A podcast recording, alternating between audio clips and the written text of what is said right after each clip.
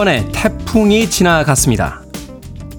걱정했던 것보단 피해가 적었다고 하지만 귀중한 생명과 재산을 잃은 이들이 적지 않습니다. 1950년대 일본에서 고지라라고 하는 한편의 괴수 영화가 만들어집니다. 정체불명의 괴수가 일본을 공격하는 이야기였는데요. 수많은 자연재해와 2차 세계대전을 겪은 일본인들의 공포가 영화 고지라에 투영되어 있었습니다. 고지라의 영문 스펠링은 신을 뜻하는 G-O-D로 시작합니다. 말하자면 고지라는 신이 인간을 시험하기 위해 보낸 존재라는 뜻이죠. 폭우와 폭염, 태풍을 겪으며 묻게 됩니다. 우린 그 시험에 충분히 준비가 되어 있는지. 사고와 피해는 우리들의 교만과 게으름, 탐욕과 부정으로 벌어진 것은 아닌지. 오늘은 케이팝 콘서트와 함께 잼버리의 폐영식이 진행됩니다. 남쪽에서 또 다른 태풍의 소식도 들려오죠. 우리의 시험은 여전히 계속되고 있습니다. 8월 11일 금요일 김태훈의 프리웨이 시작합니다. 콜드플레이와 BTS가 함께한 음악이었죠. My Universe 듣고 왔습니다. 빌보드 키드의 아침 선택 김태훈의 프리웨이 저는 클 태 자 쓰는 태디 김태훈입니다. 밤새 안녕들 하셨습니까? 태풍 카눈이 한반도를 지나서 이제 38 이북 쪽으로 올라갔습니다. 서울에는 아침 출근길에 여전히 비가 내리고 있습니다만 오후쯤 되면 비가 그칠 예정이라고 하고 다행스럽게도 우리들이 걱정했던 것보다는 그렇게 큰 피해는 없었습니다만 그럼에도 불구하고 인명 피해와 또 재산 피해가 있었습니다. 아무쪼록 빨리 그 상처를 회복하고 복구가 됐으면 하는 마음 가져봅니다. 자, 김경호님, 안녕하세요, 태디. 최민지님, 안녕하세요, 태디라고 아침 인사 보내주셨고요. 강숙현님, 태디 good morning입니다. 여기 광주 화창한 날씨입니다. 서울은 비가 오네요. 라고 하셨는데, 서울도 곧 화창해질 예정입니다. 자, 하정아님, 제 머리 폐영식이 무사히 잘 마무리되길 바랍니다. 모두 밤새 안녕하셨어요. 라고 하셨습니다. 말도 많고 탈도 많았던 하지만 어떻게든 또 우리나라를 찾은 그 많은 보이스카우트 또 걸스카우트 대원들을 어, 케어하고자 했던 이 잼버리가 오늘 폐영식을 맞게 됩니다. 아무쪼록 그 마지막 순서까지 특별한 큰 사고 없이 잘 치러졌으면 하는 바람 가져보겠습니다. 윤은지님, 피해가 얼마나 적어야 적은 건지요. 어제 경북 김천은 루사를 겪은 탓에 두렵고, 루사가 아니죠. 어, 카눈이었죠. 겪은 탓에 두렵고 출근길이 잠기고 통행금지였습니다. 콩과 벼들이 다 누웠어요. 이 또한 잘 지나간 거겠죠. 오늘은 태양이 떴으니 라고 하셨습니다. 우리가 어쩔 수 없는 부분이야 어쩔 수 없는 거겠죠. 우리가 할 수 있는 부분이 무엇인지 예, 고민을 좀 해봐야 될 것 같습니다. 윤은진님 힘내십시오.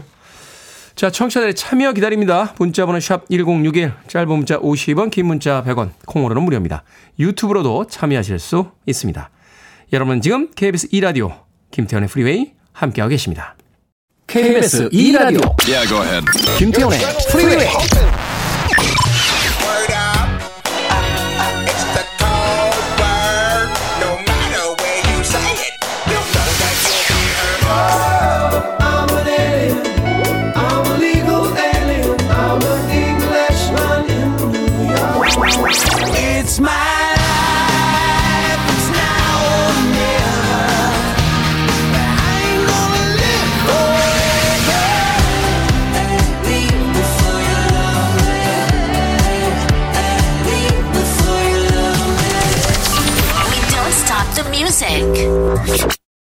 비가 그친 뒤 파란 하늘과 함께 들었으면 꽤나 잘 어울렸겠다 하는 생각이 들었습니다. 메자의 How Crazy Are You 듣고 왔습니다. 어, 김성경님, 테디 출근 전 방학한 아이들 먹으라고 밑반찬을 만들어 놨는데 아침밥 먹던 남편이 하나둘 집어 먹더니 반찬들을 거의 다 먹어버렸습니다. 아침부터 남편한테 한 소리 좀 했더니 삐쳤는지 출근한다는 말도 안 하고 쌩 가버렸어요. 퇴근길에 남편 좋아하는 삼겹살 사다가 많이 구워줘야겠습니다. 아니, 뭐, 아이들 반찬하고 남편 반찬하고 따로 있습니까? 아니, 밑반찬 이런 거좀 먹을 수도 있죠. 어? 왜 갑자기 내가 울컥하지? 여기서. 아니, 아이들 밑반찬하고 남편 밑반찬 따로 합니까? 삐칠만 하네요. 예. 죄, 죄송하고 또 미안한 걸 또 아신 거죠. 김성경님께서. 예, 그래서 또 삼겹살 사다가 퇴근길에 남편 오늘 일찍 안 올 것 같은데 내가 보기 김성경님 예, 아이들 항상 신경 써야 되죠. 어, 그런데 거기 더 커다란 아이도 한 명더 어, 신경을 좀 써주시길 바라겠습니다. 마트 상품권 보내드릴게요. 콩으로 오셨는데 샵 1061로 이름과 아이디 보내주시면 모바일 쿠폰 보내드리겠습니다. 짧은 문자 50원, 긴 문자 100원입니다. 아, 하우미님 아침부터 폭풍 잔소리하는 신랑 왜 저런데요? 갱년기일까요? 집집마다 남편들 때문에 난리군요. 갱년기겠죠. 뭐 안 하던 짓 하면 갱년기입니다. 갱년기가 되면 근데 왜 잔소리를 자꾸 하게 될까요?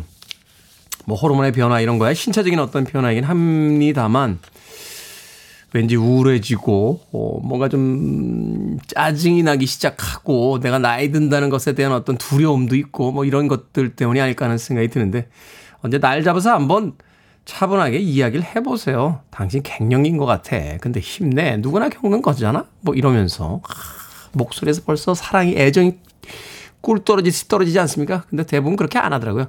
갱년기야 갱년기 막 이렇게 쏘아 붙이듯이 하면 예, 남편분 내가 무슨 갱년기야 하면서 오히려 철없는 나이처럼 반항할 수 있으니까 아시겠죠? 태도가 모든 걸 결정할 때가 있습니다. 하은미님, 하은미님에게도 아이스 아메리카노 한 잔 보내드리겠습니다.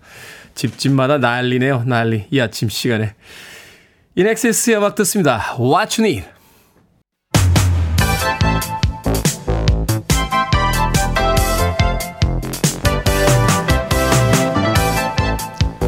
이 시간 뉴스를 깔끔하게 정리해 드립니다. 뉴스 브리핑 캔디 전예현 시사평론가와 함께합니다. 안녕하세요. 안녕하세요. 전예현입니다. 자, 태풍 카눈 소식부터 먼저 좀 전해 주시죠. 예, 6호 태풍 카눈의 중심부 오늘 새벽 1시쯤 휴전선을 넘어 북한으로 이동을 했는데요. 아, 그 휴전선이라고 해야 되는군요. 제가 아까 예. 38선이라고 했다가 우리 민용 PD가 어 옛날 사람 옛날 사람. 네. 태풍 카눈의 중심부 위치 새벽 1시에 인천 강화군 북동쪽 50km 지역으로 분석됐다고 기상청이 밝혔고 네. 휴전선 북쪽에 북한으로 이동해서 북한 황해도를 지나서 정오 무렵에는 평양 서쪽 지역에서 열대 저압으로 약해질 전망이라고 합니다. 이에 따라서 서울을 비롯한 중부 지방에 내려져 있던 태풍주의보 모두 해제가 됐지만 태풍이 남긴 비구름의 영향이 아직 남아 있습니다. 수도권 강원 북부 내륙, 충남 북부 지역에 오전에 비가 더 내리겠고요. 또 경기 서해안과 충남 서해안에는 초속 20m 안팎의 강한 바람이 부는 것이 있는 것으로 전망이 되고 있습니다. 동해도 파도가 굉장히 높더라고요. 예, 동해안, 서해안 파도가 굉장히 높게 밀려오고 있는데 해안도로나 방파제를 넘는 곳이 있을 수 있다라고 하니까 혹시 인근 지나시는 분들 반드시 미리 확인하셔야겠습니다. 그리고 이번 태풍 카눈의 영향으로 일시 대피한 인원이 1만 6천 명에 육박하는데요. 6천 명은 아직 귀가하지 못한 것으로 전해지고 있습니다. 또 중앙재난안전대책본부에 따르면 오늘 오전 6시 기준 잠정 집계된 시설 피해 361건입니다. 그리고 농작물 668.9헥타르가 침수되거나 이게 이제 해풍이 소금기를 지내고 있으면 여러 가지 또 피해가 발생한다라고 네. 하죠. 어, 고사한 농작물도 있다라고 합니다. 또 인명 피해 상황 살펴보면은요. 사망과 실종 사례가 각각 한 건씩 접수가 됐습니다. 하지만 이게 직접적인 사유가 태풍인지 아닌지가 아직까지 확인되지 않았기 때문에 이 부분은 정확한 사고 원인을 파악 중인 것으로 전해집니다. 네. 어찌됐건 어, 휴전선 너머에 저 이북에서도 어, 별다른 피해가 없었으면 하는 바람 가져봅니다. 자, 고 노무현 전 대통령의 명예를 훼손한 혐의로 재판에 넘겨진 정진석 국민의힘 의원의 이례적으로 실형이 선고가 됐습니다. 집행유예 없는 실형이에요. 법정 구속을 하진 않았습니다만. 그렇습니다. 이제 정진석 전 의원에게 적용된 혐의는요. 사자 명예훼손 정보통신망법상 명예훼손 혐의입니다. 그런데 검찰은 벌금 500만 원을 구형했거든요. 검찰 구형보다 더 높, 게 선고되기가 쉽지 않죠. 있습니다. 네. 1심 법원에서 정진석 의원에게 징역 6개월을 선고했고 다만 법정 구속은 하지 않았습니다. 어쨌든 이제 실형이 나온 건데요. 재판부의 판단을 한번 요약을 해보겠습니다. 일단 유력 정치인이 글 내용이 거짓이고 진실이나 믿을 만한 합당한 근거도 없었다. 악의적이거나 매우 경솔한 공격에 해당한다. 이렇게 판시했고요. 거칠고 단정적인 표현을 글로 노 전 대통령 부부의 명예가 심각하게 훼손됐다. 이렇게 지적을 했습니다. 또 재판부가 이례적으로 검찰을 꼬집었다. 이런 분석도 나오고 있는데요. 이 사건 수사가 합리적인 이유 없이 매우 진행, 느리게 진행된 것으로 보인다. 이렇게 또 판시가 되어 있습니다. 정진석 의원이 한 발언을 제가 좀 전해드리는 게 적절한지는 잘 모르겠는데 어쨌든 이제 유족들 입장에서는 노무현 전 대통령이 이제 어떤 그런 극단적인 선택을 한 사건에 대해서 여러 가지를 마치 사실인 양 적은 것에 의해서 굉장히 마음의 상처를 입었다라고 이제 주장을 해왔고 법원은 그 주장을 받아들인 것으로 보입니다. 그리고 제가 이제 재판부에서 검찰을 꼬집은 내용이 있었다고 했는데 검찰이 이 사건에 대한 고소가 있는 지 5년 만에 지난해 9월 정 의원을 벌금 500만 원에 약식 기소를 했는데 법원이 사건을 정식 재판에 회부했고 1심 법원에서는 징역 6개월이 선고된 겁니다. 다만 정진석 의원은 당황스럽다라고 하면서 재판부를 존중해야 하지만 받아들이기 어렵다라는 입장이고요. 항소하겠다고 밝혔습니다. 그런데 만약 이 선고가 마지막까지 가서 확정이 될 경우 정진석 의원이 의원직을 상실하게 될 수 있는데요. 국회법과 공직선거법에 따르면 국회의원이 어떤 범죄든 금고 이상이 확정된 경우 퇴직하도록 규정되어 있습니다. 네. 정치인들의 발언에 대해서 이제 무겁게 책임을 묻어, 묻고 있는 거죠. 기획재정부 발표 자료에 따르면 역대급 세수 펑크의 영향으로 올해 상반기 나라 살림 적자 규모가 어마어마하다라고 하는데 이 원인이 뭡니까? 예, 물론 이제 지출도 있는데 이른바 세수 펑크 예상했던 것보다 세수 수입이 적다라는 분석이 나오고 있습니다. 예상했던 것보다라고 하는데 그 격차가 어느 정도 벌어지나요? 제가 이제 설명을 드리겠습니다. 네. 자, 일단 올해 상반기 나라 살림 적자 규모 83조 원까지 늘어나서 연간 적자 전망치를 넘어섰는데 제가 말씀드렸듯이 지출은 늘었는데 아 제 지출은 줄었습니다. 그런데 세수가 굉장히 영향을 미친 건데 상반기 국세 수입이 지난해 같은 시기보다 40조 원가량 덜 거쳤고요. 올해 들어 6월까지 정부의 총수입을 살펴봤더니 296조 2천억 원. 1년 전 같은 시점과 대비해 보면 38조 1천억 원이나 감소를 했습니다. 특히 국세 수입이 지난해 동기 대비 39조 7천억 원 감소했는데 그 이유는 소득세, 법인세, 부가세를 중심으로 세수가 줄었기 때문이라고 합니다. 그리고 6월까지 총 지출은 1년 전보다 57조 7천억 원 줄어들어서 351조 7천억 원인데 이 내용을 잘 보시면 코로나19 위기 대응 사업이라던가 소상공인 손실보상 사업이 종료됐기 때문에 네. 총 지출이 크게 줄었습니다. 그리고 총 수입에서 총 지출을 뺀 걸 통합 재정 수지라고 하거든요. 정부가 국민으로부터 거둔 돈과 지출을 비교해 보는 건데 6월 말 기준으로 55조 4천억 원 적자를 기록했습니다. 그렇군요. 나라 살림이 또 어, 문제군요.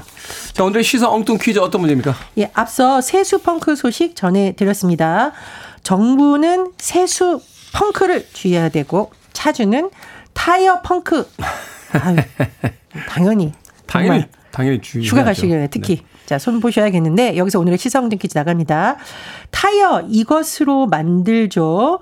19세기에 톰슨이라는 발명가가 철제바퀴에 이것을 붙여서 특허를 냈고요. 이후에 개발을 거듭해 오늘날의 타이어가 만들어졌습니다. 타이어의 주재료인 이것은 무엇일까요? 탄력성, 신축성이 좋은 물질입니다. 1번 열무, 2번 고무, 3번 길동무, 4번 재택근무.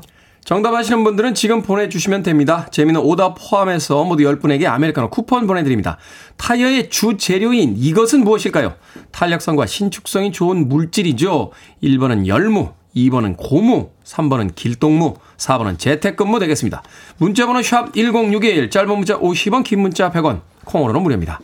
뉴스 브리핑 전희연 시사평론가와 함께했습니다. 고맙습니다. 감사합니다. 까메오입니다. 워더 김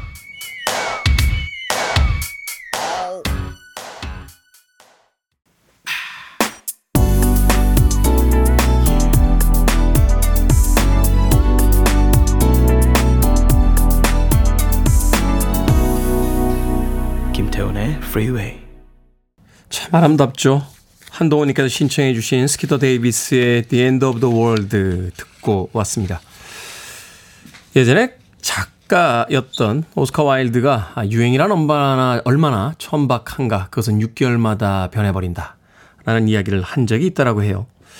그런 의미에서 본다면 이 시간의 벽을 뚫고 지금까지도 많은 사람들에게 사랑받고 있는 음악이라든지 뭐 영화, 문학, 미술 같은 그런 작품들 참 대단하다는 생각을 하게 됩니다. 이미 발표된 지 수십 년이 흘렀음에도 불구하고 그 멜로디의 아름다움은 여전히 우리에게 또 깊은 감동을 줍니다. 스키터 데이비스의 The End of the World 듣고 왔습니다. 자, 오늘의 시사 엉뚱 퀴즈.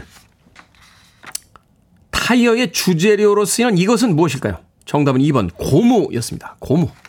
0921님, 저는 오늘 휴무라고 하셨고요. 3980님, 전현무. 끝자가 무자로만 끝나면 꼭 불려 나옵니다. 전현무 씨. 1261님, 재택근무. 나선영님, 치킨무. 이정자님, 추억의 금성무. 야 홍콩 배우 금성무가 벌써 추억의 배우가 됐나요? 그럼 보니까 최근에 음, 중국 드라마에 나온 것을 잠깐 봤던 기억은 나는데, 예, 영화에 출연한 것은 잘 떠오르질 않는군요. 금성무. 자, 윤주로님, 어깨동무. 림님께서는 라일락나무. 수도쿠님, 한무, 임치무, 전현무, 근무중, 이상무까지 무자로 끝나는 생각나는 단어는 다 적어서 보내주셨습니다. 자, 재미있는 오답 포함해서 방금 소개해드린 분들, 합쳐서 모두 10분에게 아메리카노 쿠폰 보내드립니다. 당첨자 명단 방송이 끝난 후에 김태훈의 프리웨이 홈페이지에서 확인하실 수 있습니다. 콩으로 당첨되신 분들 방송 중에 이름과 아이디 문자로 알려주시면 모바일 쿠폰 보내드릴게요. 문자 번호는 샵 1061, 짧은 문자는 50원, 긴 문자는 100원입니다. 어, 강선민 님께서 신청하셨어요. 어, 스팅. 영국 아티스트의 영국식 발음을 어, 한번 즐겨보시죠. Englishman in New York.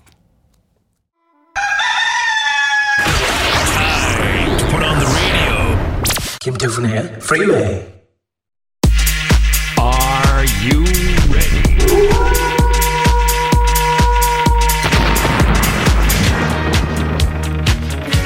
고민이 가벼워지는 시간 결정은 해드릴게 신세계 상담소. Barbara Streisand. 5141님, 운전면허증 따려고 운전학원에서 연수 중인데요. 강사님께 혼나서 의욕 상실했습니다. 추가 비용을 내고 연습 후에 기능시험 도전할까요? 아니면 다니지 말까요? 추가 비용 내고 기능시험 도전하셔야죠. 강사님께 혼나는 게 낫습니다. 어설프게 면허 따고 남의 차 들이박는 것보다. 이정홍님 장롱면허입니다. 겁도 많고 나이도 있어서 앞으로도 운전을 안 할 것 같아요. 그래도 갱신을 할까요? 아니면 하지 말까요? 하지 마세요. 하고 싶지 않은 걸 굳이 갱신할 필요가 있나요?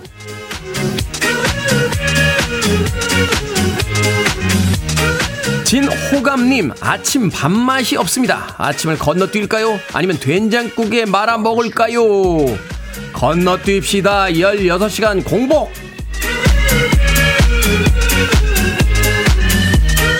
7418님, 남편이 손가락 사이즈를 물어봅니다. 아무래도 반지를 선물할 것 같은데, 명품 반지가 좋을까요? 아니면 순금 반지가 좋을까요? 순금 반지로 하세요. 명품은 유행을 타지만 금값은 계속 오르니까요. 방금 소개해드린 네 분에게 선물도 보내드립니다. 콩으로 뽑힌 분들은 방송 중에 이름과 아이디 문자로 알려주세요. 고민 있으신 분들 편하게 보내주시기 바랍니다. 문자번호 샵 1061, 짧은 문자 50원, 긴 문자 100원, 콩으로는 무료입니다.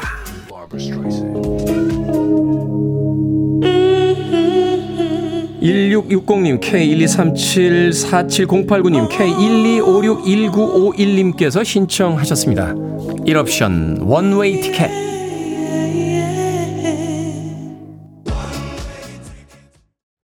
You're listening to one of the best radio stations around. You're listening to 김태훈의 Freeway.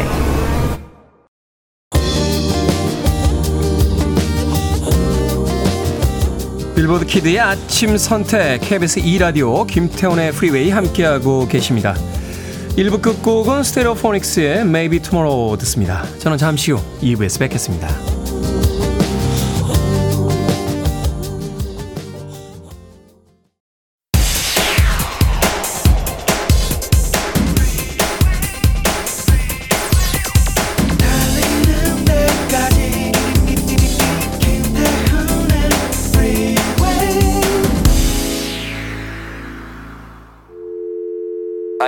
Your arms around me. I need to feel your touch.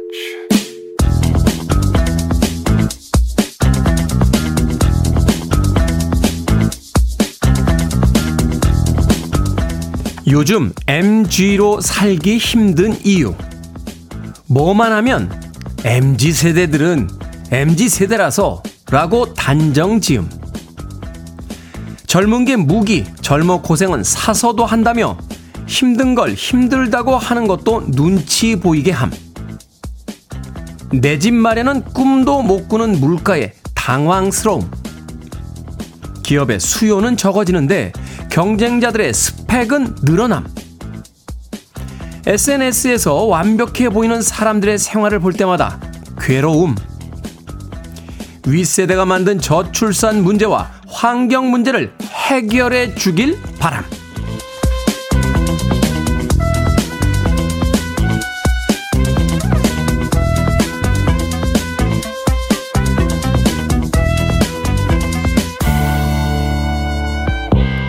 뭐든 읽어주는 남자.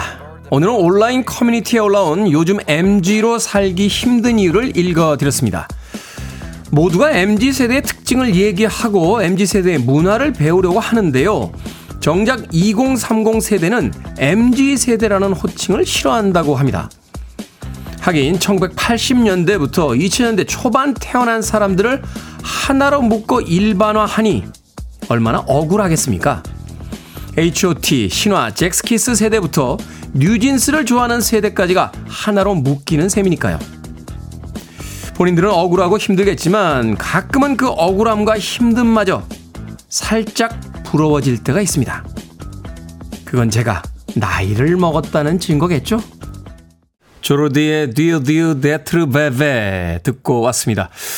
영어로 하면 It's hard to be a baby. 아기가 되기, 아기로 살기 쉽지 않아, 힘들어. 라는 뜻을 가지고 있죠. 자, 이 곡으로 김태훈의 프리웨이 2부 시작했습니다. 앞서 일상의 재발견, 우리 하루를 꼼꼼하게 들여다보는 시간, 뭐든 읽어주는 남자. 오늘은 온라인 커뮤니티에 올라온 요즘 MZ로 살기 힘든 이유 읽어드렸습니다. 최정진님, 73년생인데 집에 있는 MZ세대 눈치 보고 사는구만요. 라고 하셨고요. 강숙현님께서 MZ세대들이 우리들을 이해 못하듯이 미안하지만 우리들도 못하는 거죠. 라고 하셨는데, 이거는 조금 생각을 바꿔볼 필요도 있지 않나요? MZ세대들이 우리를 어떻게 이해를 합니까? 이해라는 건 경험이 더 많고 아는 것이 더 많은 사람들이 그렇지 않은 사람들을 이해하는 거죠. MZ 세대들보다 우리가 나이가 훨씬 많은데 우리가 살아온 인생과 삶을 MZ 세대들이 어떻게 이해를 하겠습니까? 우리가 조금 더 이해를 해 주는 거죠. 조정민님, 그럼에도 불구하고 나는 70년생, 내가 제일 애틋합니다. 그들이 싫어하거나 말거나, 라고 하셨는데. 김태현의 프리웨이에는 그 10대부터 80대까지의 예, 청취자분들이 계신데 그 중에서도 이 MZ 세대를 살짝 벗어난 이 40대 후반, 50대, 60대 이런 분들 자기 주장 굉장히 강하세요. 어, 사실은 이제 예전에 X세대라고 불렸던 어, 말하자면 신세대라는 어떤 조를 어, 최초로 탄생시킨 뭐 70년대, 80년대 청춘들이기 때문에 그런지 모르겠습니다만 아무튼 뭐 MG가 어떻게 살든 우리는 우리의 삶을 살 겁니다. 하는 분들이 굉장히 많은 것 같습니다. 그렇군요. 그래도 세대 간의 갈등이라든지 세대 간의 분쟁을 어, 자꾸 일으켜서는 안 되지 않나 하는 생각이 들어요. 같이 살아가야죠. 자, 뭐든 읽어주는 남자. 여러분 주변에 의미 있는 문구라면 뭐든지 읽어드리겠습니다. 김태현의 프리베이 검색하고 들어오셔서 홈페이지 게시판 사용하시면 됩니다. 말머리 뭐든 달아서 문자로도 참여 가능하고요. 문자 번호 샵 1061. 짧은 문자는 50원, 긴 문자는 100원, 콩으로는 무료입니다. 채택된 청취자들에겐 촉촉한 카스테라와 아메리카노 두 잔 모바일 쿠폰 보내드리겠습니다.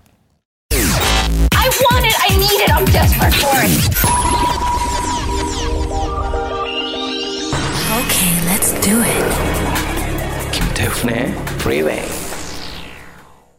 마시멜로와 조나스 브라더스가 함께했던 Leave Before You Love Me에 이어진 두아리파와 엘튼 존이 함께한 Cold Heart까지 두 곡의 음악 이어서 들려드렸습니다. 9317님, 테디, 매일 출근길 짧게 듣다가 오늘 청송으로 출장 가는 길입니다. 충분히 9시까지 다 들을 수 있어 행복하네요. 라고 하셨는데, 오늘 2부 9시까지 끝까지 들으실 수 있으면 씨네 한 수, 네, 들으실 수 있겠군요.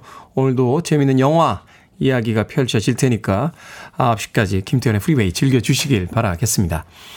음, 8025님, 출근한 지 4달 차, 넉 달 차 되는 사회 초년생입니다. 매일 출근길에 노래만 듣는 것도 지쳐서 라디오를 듣기 시작했는데 묘하게 안정을 주는 테디 목소리에 챙겨 듣고 있습니다.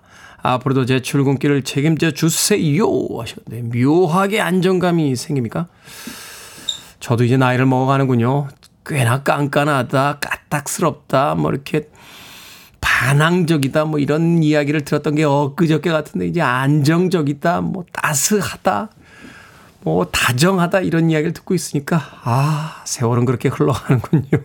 8025님 8025님 네 넉 달 차 사회초년생이라고 하셨으니까 제가 응원하는 의미로 아이스 아메리카노 쿠폰 한 장 보내드리겠습니다. 앞서서 9317님께서도 9시까지 다 들을 수 있어 행복하다라고 하셨는데 역시 아이스 아메리카노 한 장 보내드리도록 하겠습니다. 맛있게 커피 드시고 또 아침 출근길들 아, 여유 있게 가시길 바라겠습니다. 6708님, 테디님의 위로가 필요해요. 올해 초부터 결혼을 준비했었는데 이틀 전 오랜 대화와 다툼 끝에 없던 걸로 하기로 했습니다. 마음이 정말 힘들어요. 평일에는 야근하고 주말에 약속 꽉 채워 잡아놓고 음악 학원 보컬 레슨 등록도 해놨는데 이렇게 바쁘게 보내면 될까요? 라고 하셨습니다. 6708님. 바쁘게 보내는 것도 좋죠. 하지만 너무 일부러 억지로 바쁘게 보내려고 하지 마십시오.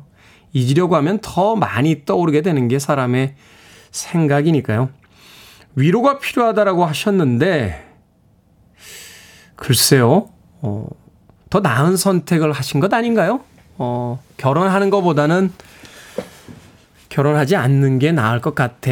그것이 더 나은 것 같아. 라고 생각하셔서 선택하신 거잖아요. 더 나은 선택을 하신 결과니까 위로는 그렇게 크게 필요 없을 겁니다. 삶의 균형 얼른 다시 잡으시고 리듬 회복하시고 또 예전의 나로 돌아가실 준비 하시길 바라겠습니다. 6708님. 마카롱 세트 보내드릴게요. 역시 혼자 있을 땐 달달한 게 좋죠. 6개 세트니까 혼자 6개. 월, 화, 수, 목, 금, 토까지 드십시오. 예. 단 거를 일주일 내내 먹으면 안 되니까. 일요일 하루 쉬시고요. 6708님. 자, 최신영님께서 신청하신 곡입니다. 락셋, Listen to Your Heart.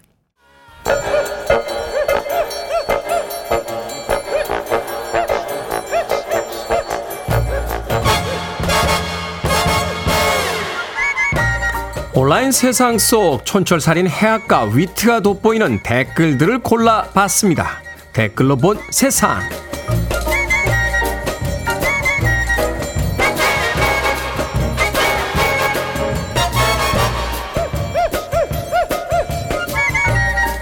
첫 번째 댓글로 본 세상. 최근 여러 온라인 커뮤니티에서 결엔징이 인기를 끌고 있다고 합니다. 결엔징은 겨드랑이를 클렌징 오일로 씻어내는 건데요. 이렇게 하면 겨드랑이 냄새 제거에 효과적이라고 하는군요. 한 대학병원 피부과 교수에 의하면 겨드랑이에 땀을 분비하는 아포크린 샘이 코린의 세균과 반응하면 냄새가 더 심해지는데 이럴 때 결엔징을 하면 땀 성분이 효과적으로 제거돼 실제로 냄새를 없애는데 도움이 된다고 합니다. 여기에 달린 댓글 드립니다. 마이비님, 냄새나게 만드는 세균은 이름도 절묘하네요. 코린의 세균이라니 꼬린내 세균 같습니다. 에버그리님, 그래도 우리나라 사람들 겨드랑이 냄새는 순한 맛이죠. 외국에서 지하철 손잡이 잡은 사람 옆에 섰다가 기절할 뻔했어요. 이런 정보 중요합니다. 명품으로 아무리 온몸을 휘감으면 뭐합니까? 깨끗하지 않으면 인상이 흐려지는데. 그렇죠? 청결하고 깨끗하게 삽시다.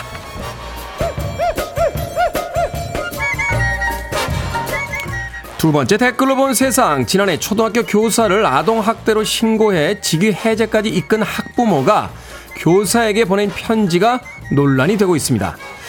편지에는 자기 아이를 지도할 때 주의해야 할 사항들이 자세히 적혀 있었는데요. 왕의 DNA가 있는 아이이기 때문에 왕자에게 말하듯이 말해달라. 또래와 갈등이 생겼을 때는 철저히 편들어달라. 뇌세포가 활성화될 때까지 학습 강의는 자제해 달라. 같은 내용이었다고 합니다. 여기에 달린 댓글들입니다. 캄님, 아니 그럼 다른 학생들은 들러리 DNA, 신화 DNA, 시녀 DNA를 가지고 태어났다는 건가요? 야미님, 이게 바로 K학교 현실이라니까요. 역시 현실은 드라마보다 더 드라마틱하네요. 아이들이 문제가 아니에요. 부모들이 문제죠.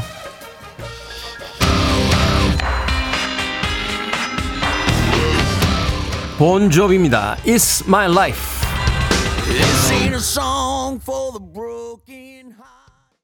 Free your mind. I want to break free. Are you free?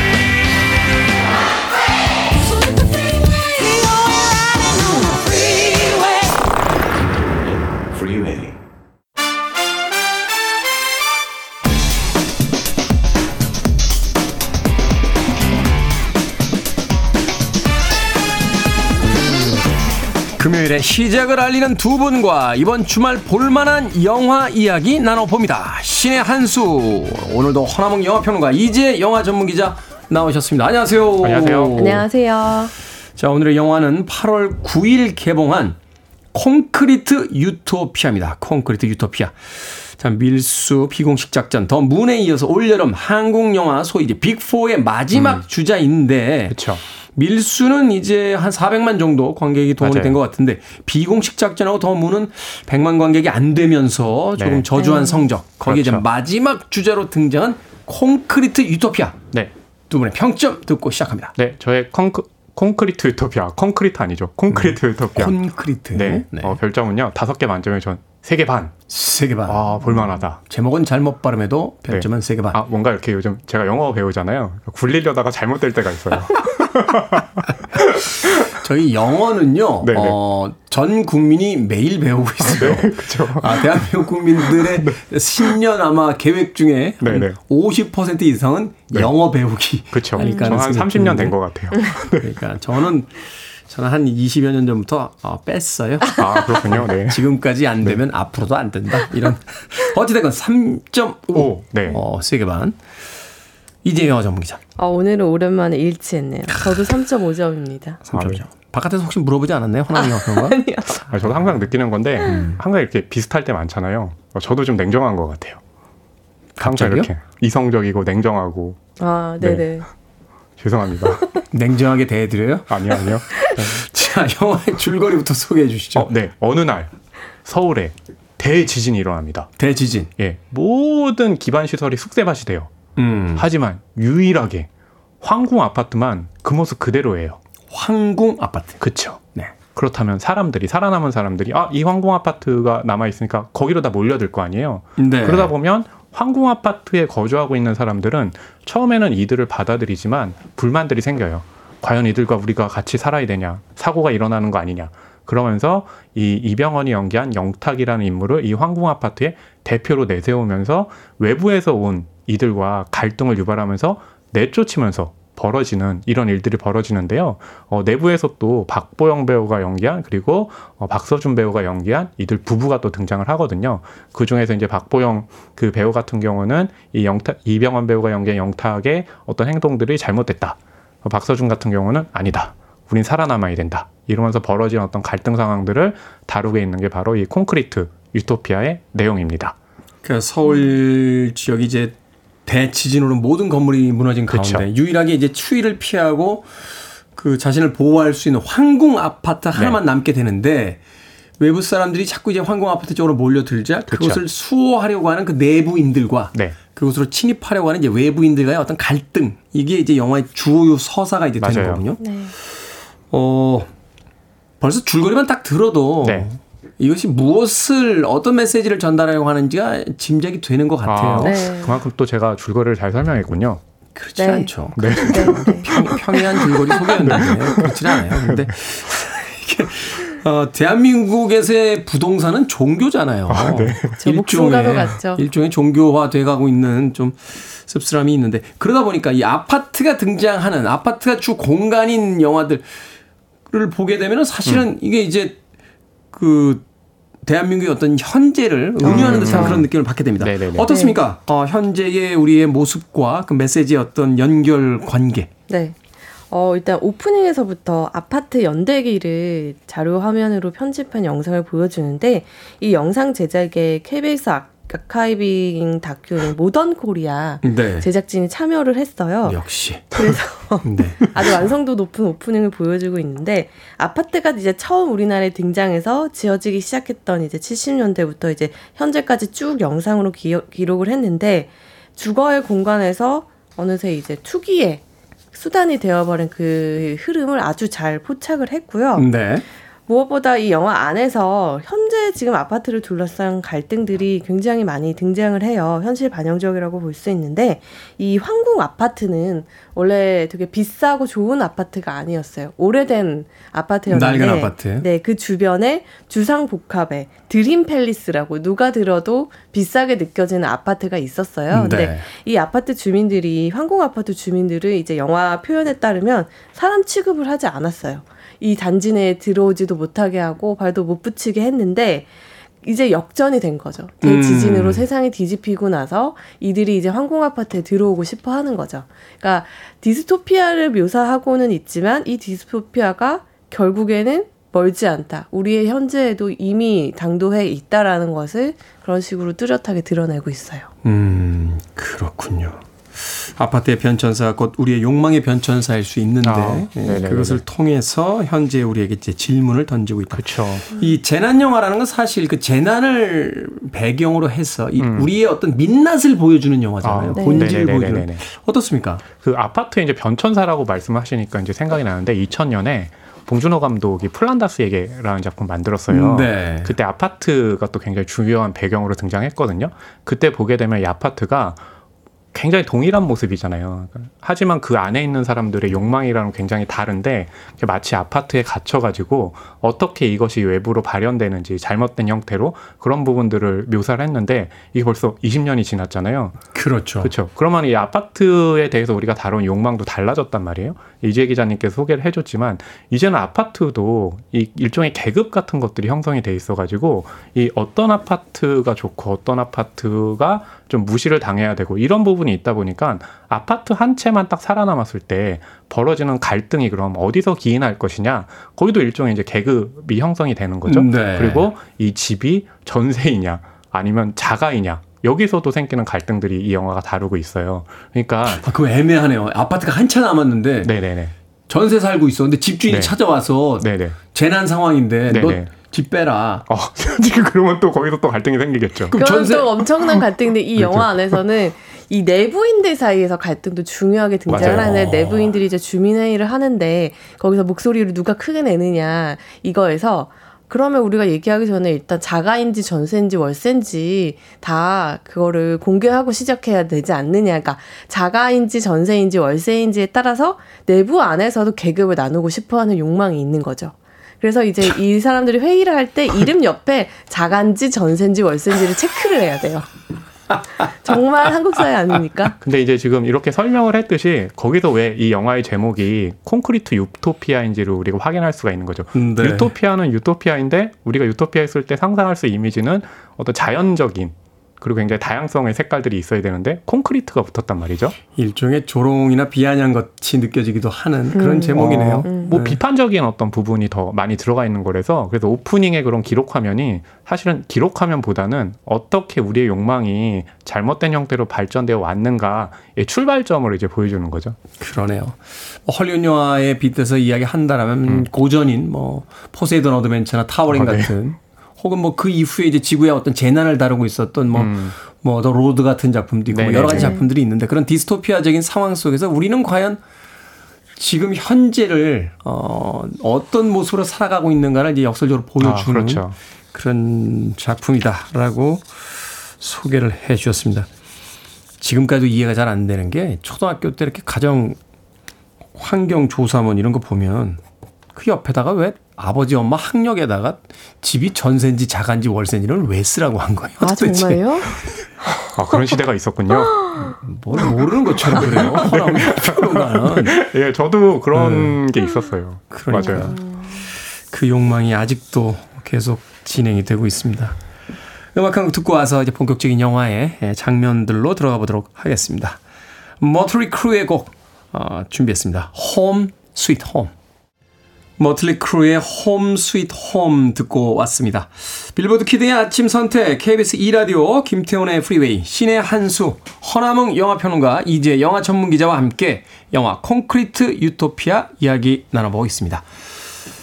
자, 인상 깊었던 장면 하나씩 어, 설명을 해 주시면서 네네네. 영화에 대한 또 메시지를 또 어, 네. 알려주시죠. 네, 어, 저 같은 경우는 처음에 이제 이병헌 배우가 연기한 영탁의 출연 장면 네. 보여주고 싶, 보여드리고 싶습니다. 왜냐면 처음부터 등장하지 않아요. 처음에는 뭔가 숨겨져 있어요. 가령 뭐 이렇게 그 대표 회의를 할 때 이 황궁 아파트의 주민들이 다 어느 한 집에 모이잖아요. 네. 어, 그때 카메라는 처음에 이 영탁의 모습을 보여주지 않아요. 그러다가 누구를 반장을 시킬까요? 대표를 시킬까요? 하면서 갑자기 홍해가 갈라지듯이 사람들이 옆으로 하면 그때 이병헌 의이 영탁의 모습이 딱 보이거든요. 음. 네, 그 얘기는 뭐냐면 아마 뭔가 이 인물이 가지고 있는 사연도 있을 거고 무엇보다 주목할 거는 딱 봤을 때 예전에 우리가 이 봤던 그런 이병헌의 캐릭터하고는 좀 외향이 달라요. 뭐냐면 이제 머리가 엄청나게 막 뻗쳐 있고 약간 느낌은. 구토 유발자들에 나왔던 오달수 씨 약간 스타일이더라고요. 네. 어, 예. 그러네요. 그러니까 머리 스타일이 이렇게 뻗어 있고 또 M자형이고 이러다 보니까 굉장히 좀 날카로운데 또 여기서 대표 역할을 처음에 할 땐 보면 뭔가 어색해요. 음. 어, 그러니까 아 인물이 가지고 있는 뭔가 내면에 삐죽삐죽 솟아나는 뭔가 있을까 라는 것들은 이제 외형적으로 드러내거든요. 네, 그런 점이 또 저에게는 좀 기억에 남았습니다. 아, 그렇군요. 등장의 이제 초반부터 그가 네네. 어떤 사연을 또 어떤 비밀을 그쵸. 숨기고 있는지 또 네. 그리고 그가 어떤 이제 키 인물이 되는지 음. 주요 인물이 되는지를 이제. 인상적으로. 보여주고 있다. 외형적으로도 그렇고 네.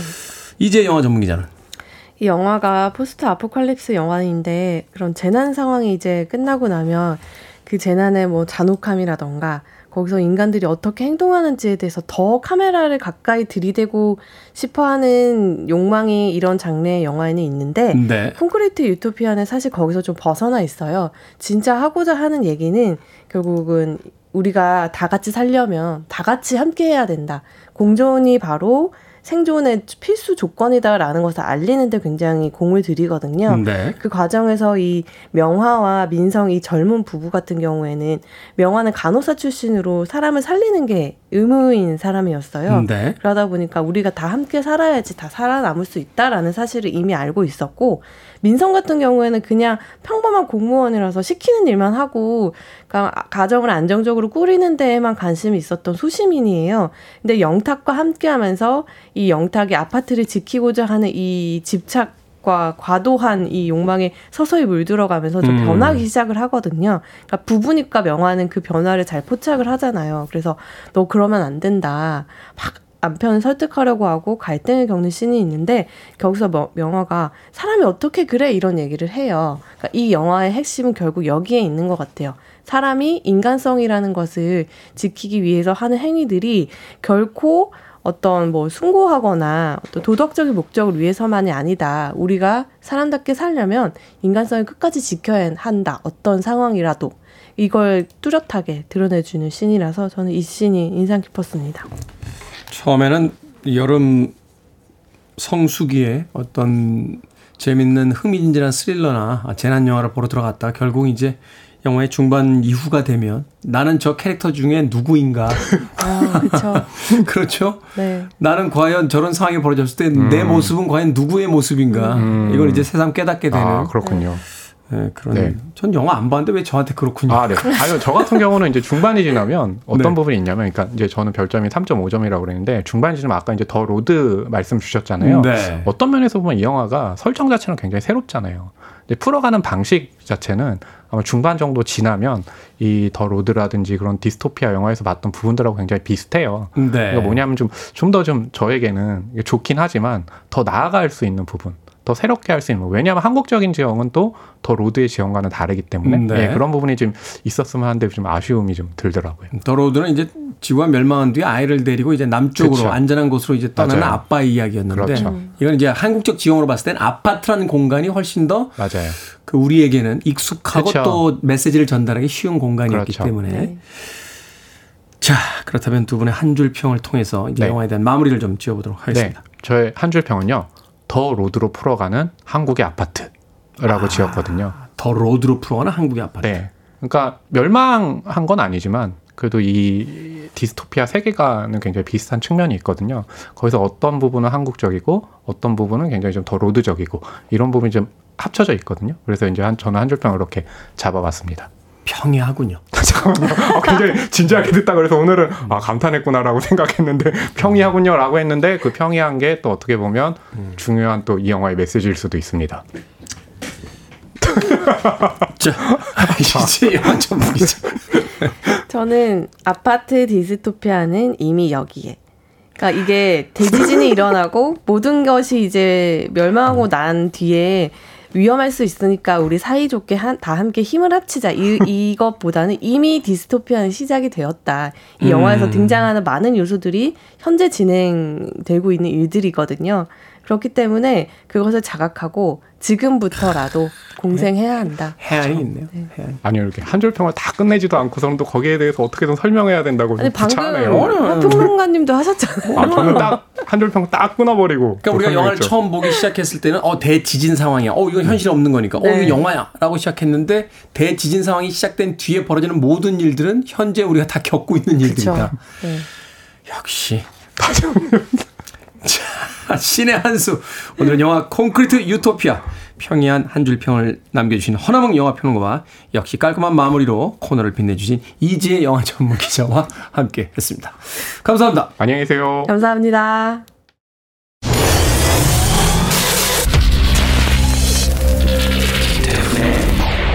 Freeway.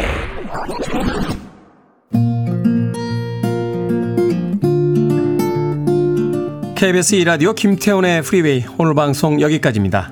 오늘 끝곡은 2303님 그리고 조정민님께서 신청해 주신 캐런안의 Not Going Anywhere 듣습니다. 편안한 하루 보내십시오. 전 내일 아침 7시에 돌아오겠습니다. 고맙습니다.